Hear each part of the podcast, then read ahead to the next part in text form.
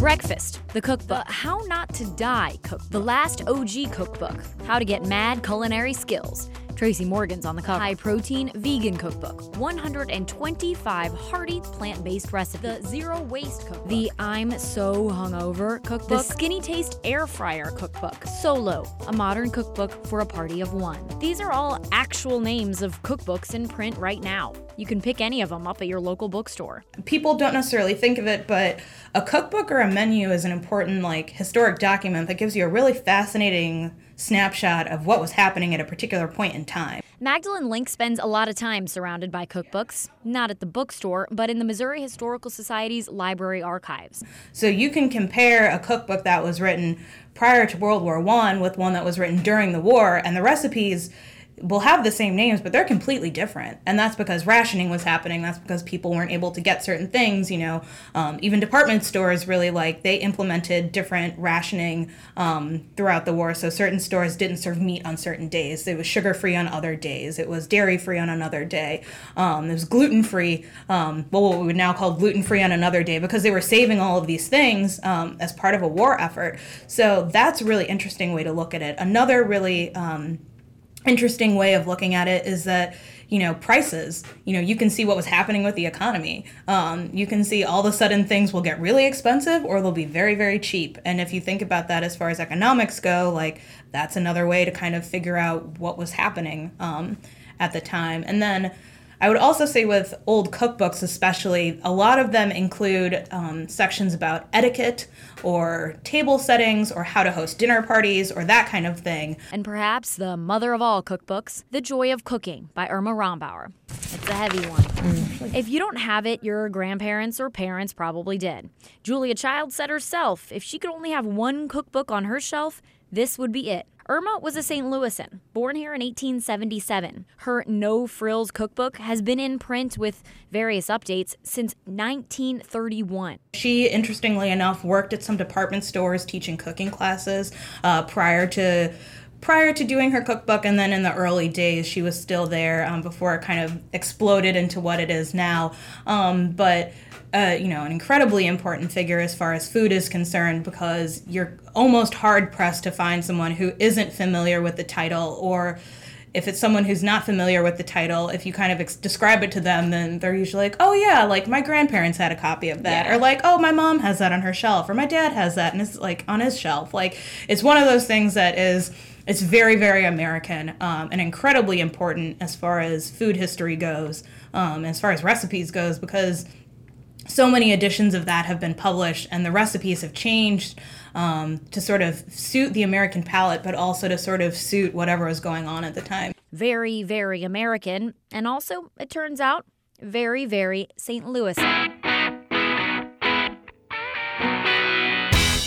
Today on Abby Eats St. Louis, we're jumping into a hot, tasty history lesson. The things we can learn from cookbooks without ever setting foot in the kitchen, where you can find a literal library of restaurant menus and the one food that best defines St. Louis tastes. I think this is like one of the few examples where you can actually definitively say, like, this is the recipe, this is the person who made it. Plus, we'll introduce you to the local chef who's putting a new spin on some of the city's old favorites. But they always come back to what they know. And tell you why you should be taking pictures of your food for history's sake.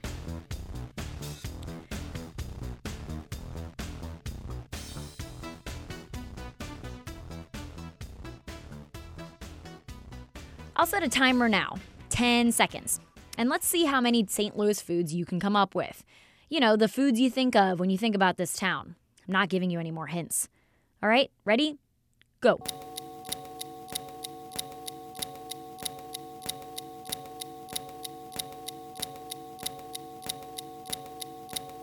And time. Let's review your list. If toasted ravioli, gooey butter cake, or Provel cheese didn't make your list, come on, that's like losing the points for not rating your name, people. Maybe Imo's Pizza, Ted Drewes Frozen Custard. Give yourself a pat on the back if you wrote down Vess Soda or Red Hot Riplets. But this next one is either going to make you say, oh, duh, or wait, what? I'm talking about Famous-Barr French Onion Soup. It was served at the renowned department store until it was sold to Macy's in 2006. Yeah, department store food. Remember, long before y'all ran your local shops out of business with your Amazon Prime addiction, people used to spend their entire day at department stores. And in St. Louis, Famous-Barr was king, and they had a restaurant. And their French onion soup was so popular, they had soup stands within the store, so you could slurp it while you shopped. And I think it was by about 1985 or so, um, I think it was 85, they had sold approximately, yeah, so by 1985, they had sold like 17.5 million orders of soup. Wow. And it does not specify that it's necessarily French onion, but 17.5 million orders of soup of any kind is pretty impressive. Yeah. that is a lot. That's just an absurd amount of soup. But since the stores have become history, we needed to turn to historians to find out more. Magdalene Link is a library assistant with the Historical Society. When we reached out to you, we had a question specifically about the Famous-Barr French onion soup. Mm-hmm. When you first heard that was the inquiry and what you'd have to be kind of looking into, Mm-hmm. were you on one hand, oh no, this is going to be tough. How am I going to find this? Or were you saying, oh sure, I already know what I should be looking for? Um, so that was so yes and no, uh, both parts of that. Um, so I was very familiar with the soup. I've eaten it.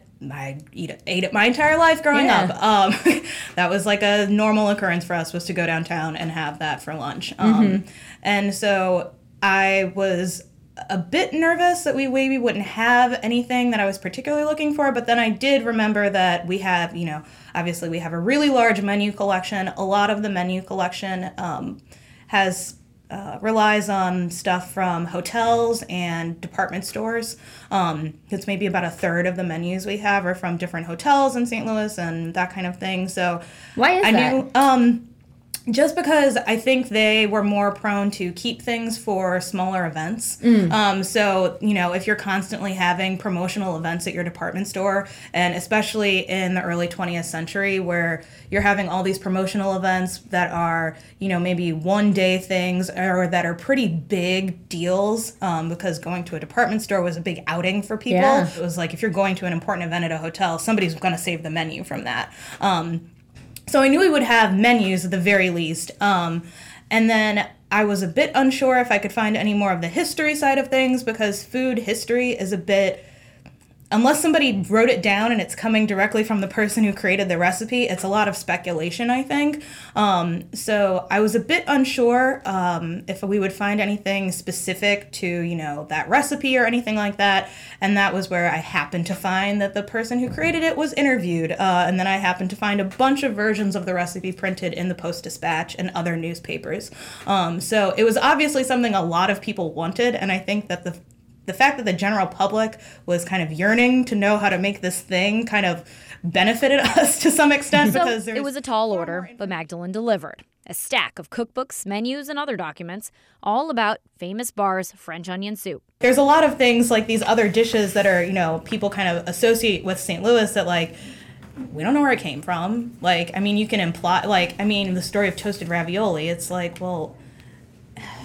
900 places claim to have invented toasted ravioli. Like, it's, you know, it's one of those things, like Provel cheese as well. It's like, at some point in time, somebody decided to mash a bunch of liquefied cheese together, and out came Provel. Like, we don't know exactly where it came from. So I think this is like one of the few examples where you can actually definitively say, like, this is the recipe, this is the person who made it, this is where it was served, this is how long it was served for, and like, here's how you can make it yourself.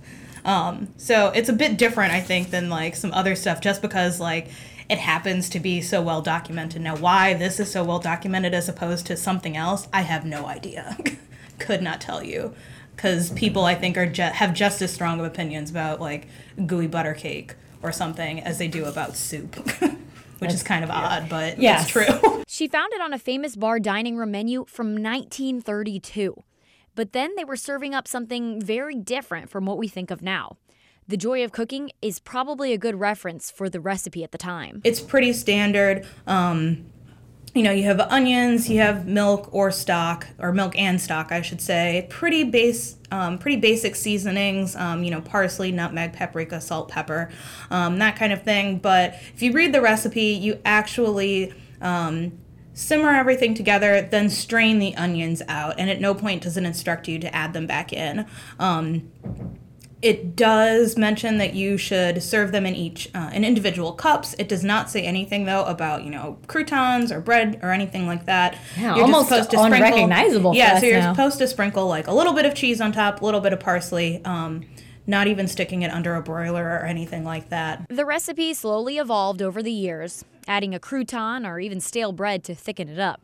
But it wasn't until years later that soup magic was really on. What makes this one so different is that it has an incredibly large amount of flour and butter in it to make a roux and to thicken it. Um, and the recipe kind of almost reads like a gumbo recipe to some extent. Um, you are making a roux, a very thick roux actually.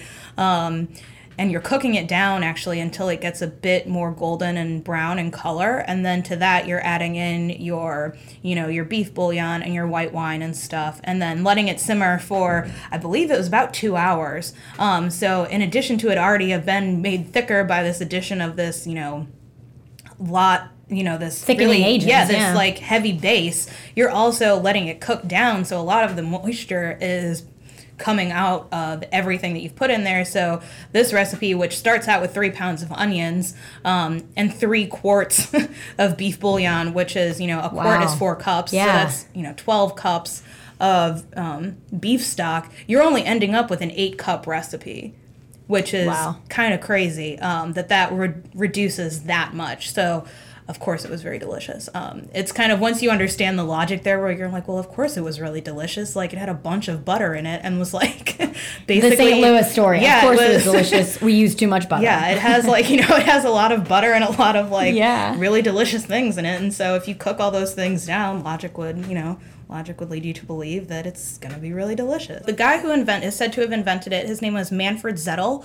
Um, he was from Austria. He came to the United States in 1963, working as a chef, um, originally in New York, and then kind of traveled to St. Louis for an event or something. He was kind of friends with the May family. I'm not 100% sure. Um, but he had some Midwestern connections nonetheless. Um, and then went back to New York and was cooking at the New York World's Fair in 1964, and then came back to St. Louis in fall of 64. And when he got here in fall of 64, um, he was hired by, I believe, Eric Dahl.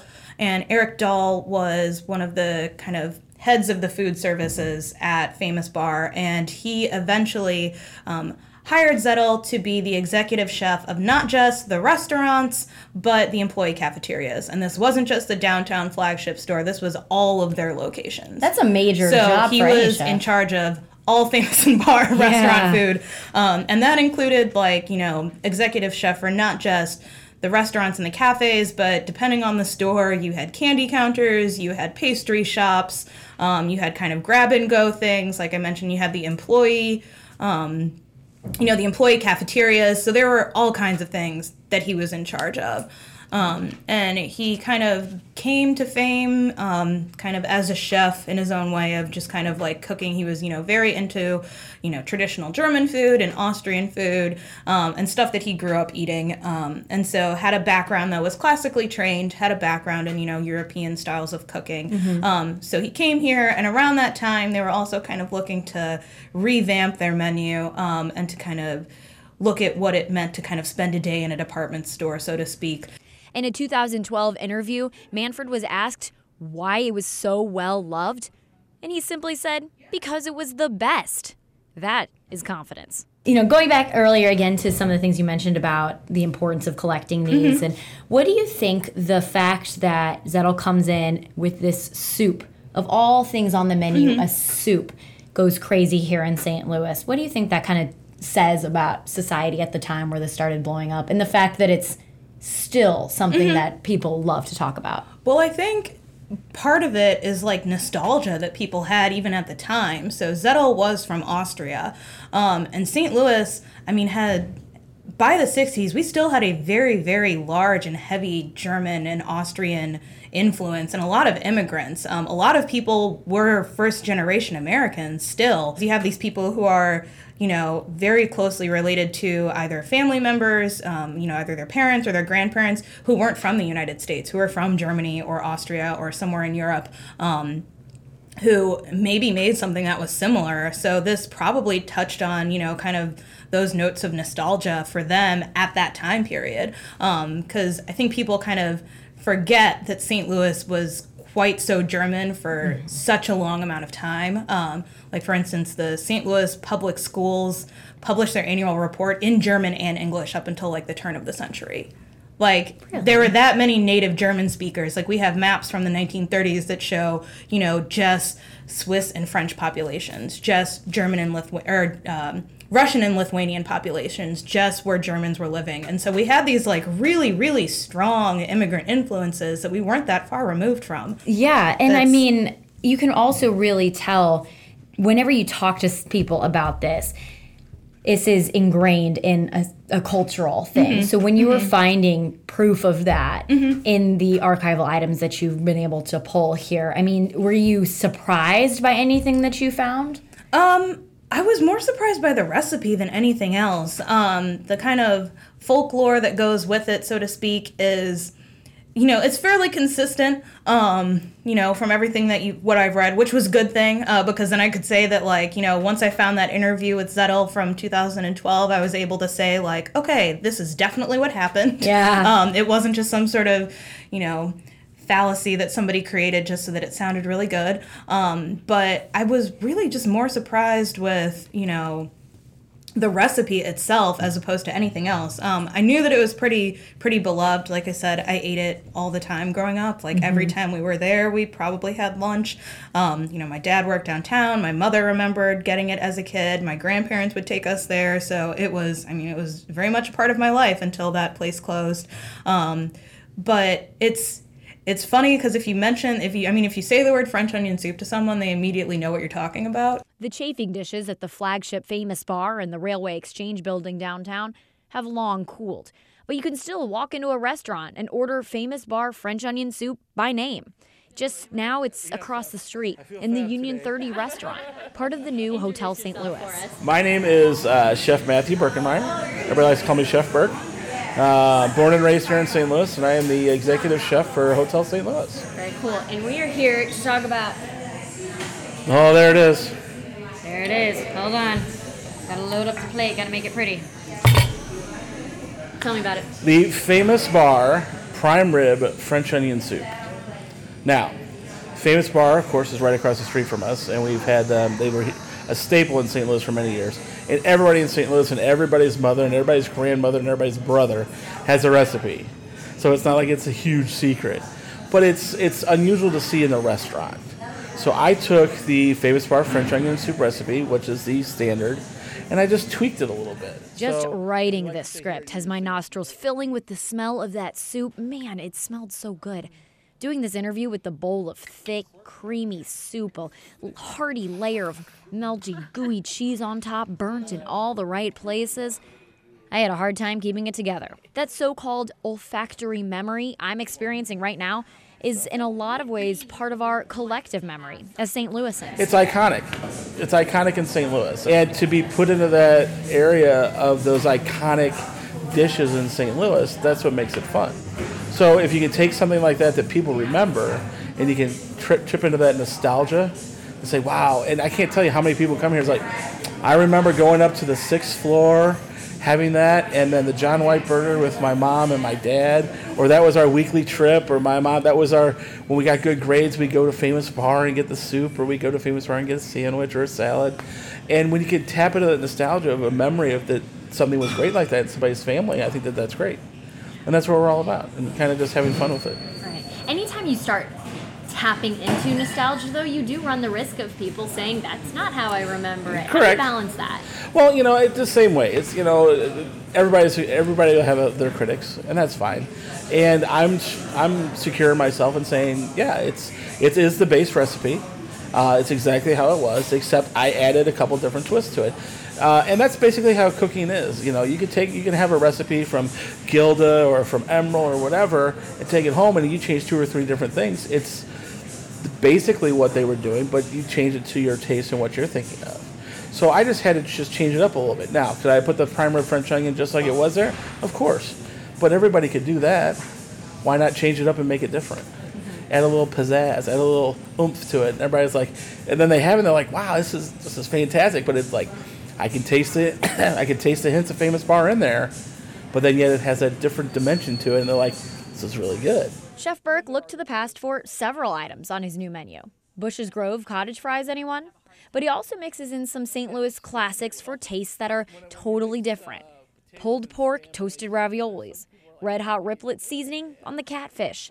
What's old can't be new again. All these great restaurants in town, all these great chefs that you know we happen to be have in this town. It's it's really become a foodie town. But then you can also go back to the old the old staples and have all that classic stuff that, that we all had as kids or growing up.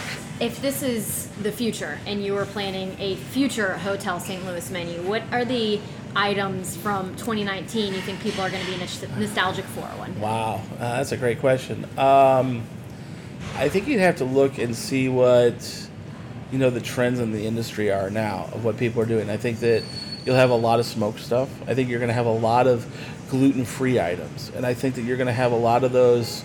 You know, off the. You know, I think you're going to have trends towards uh, vegan and vegetarian options, uh, farm to table.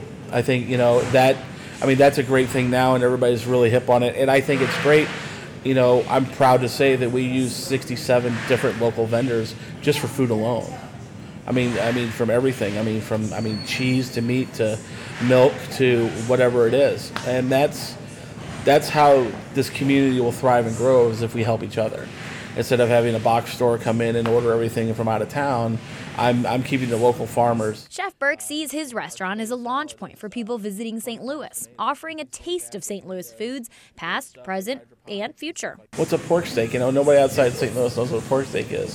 So if somebody can come in from out of town, a traveler, and say, what's this pork steak special you have on Tuesday nights? And I can say, well, this is how we do it, and this, and they have it, and they go, this is the best thing I've ever had. Yeah, so you get to welcome people. Oh, absolutely. And that's what's so neat is that we're a business travelers hotel. Will we ever see Provel cheese on top of your French onion soup or Absolutely not. No, no, I will not Provel? put Provel on there. What about okay, Provel in general? well, thoughts? yeah, of course. We have uh, Provel in general thoughts from St. Louis. Of course, I love it you know, it, it is a eclectic taste, and you have to know what it is. But uh, well, we put the Provel upstairs in form on the flatbreads.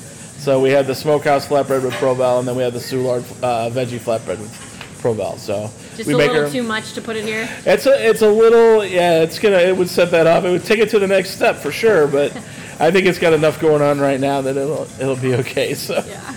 uh, got to stick with some traditions on some stuff. Maybe it's good not to mess with that.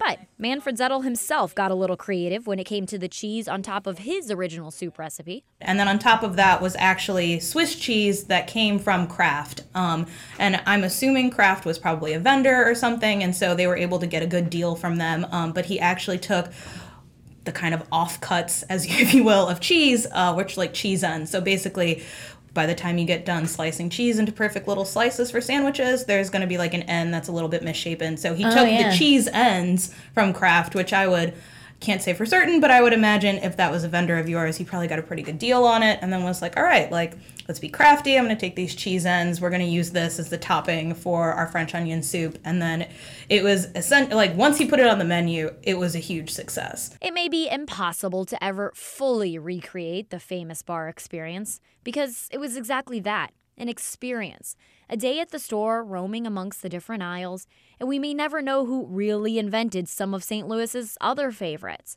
But whatever the next it food is, stands a much stronger chance of being remembered.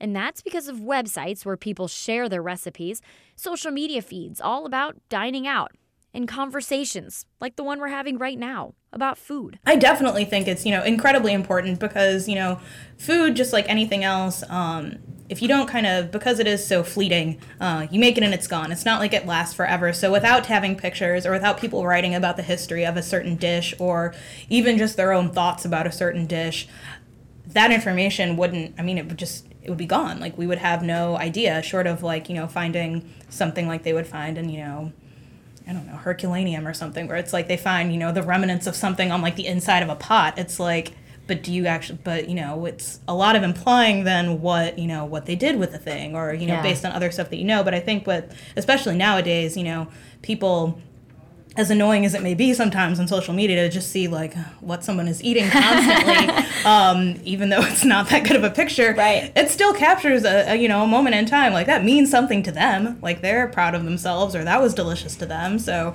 I think that's just as valid as you know any other type of you know written or you know photographed document or whatever. So So go ahead, post your food pics to your Instagram story. You know you want to. And as Irma Rombauer would probably agree today, phone eats first. Ooh la la. Ooh la la. Ooh la la. Abby Eats St. Louis is a five on your side production. I'm your host, Abby Llorico. Producer is Ms. Dory Olmos. Special thanks to Aaron Ritchie, the Missouri Historical Society, and Hotel St. Louis for this one. Let us know your favorite foods from past restaurants, the good stuff you're eating this week, and anything else you'd like to hear about on the show. Hit us up on our Instagram page at Abby Eats St. Louis. Like, subscribe, rate the podcast, you know the drill. And as always, seize the plate.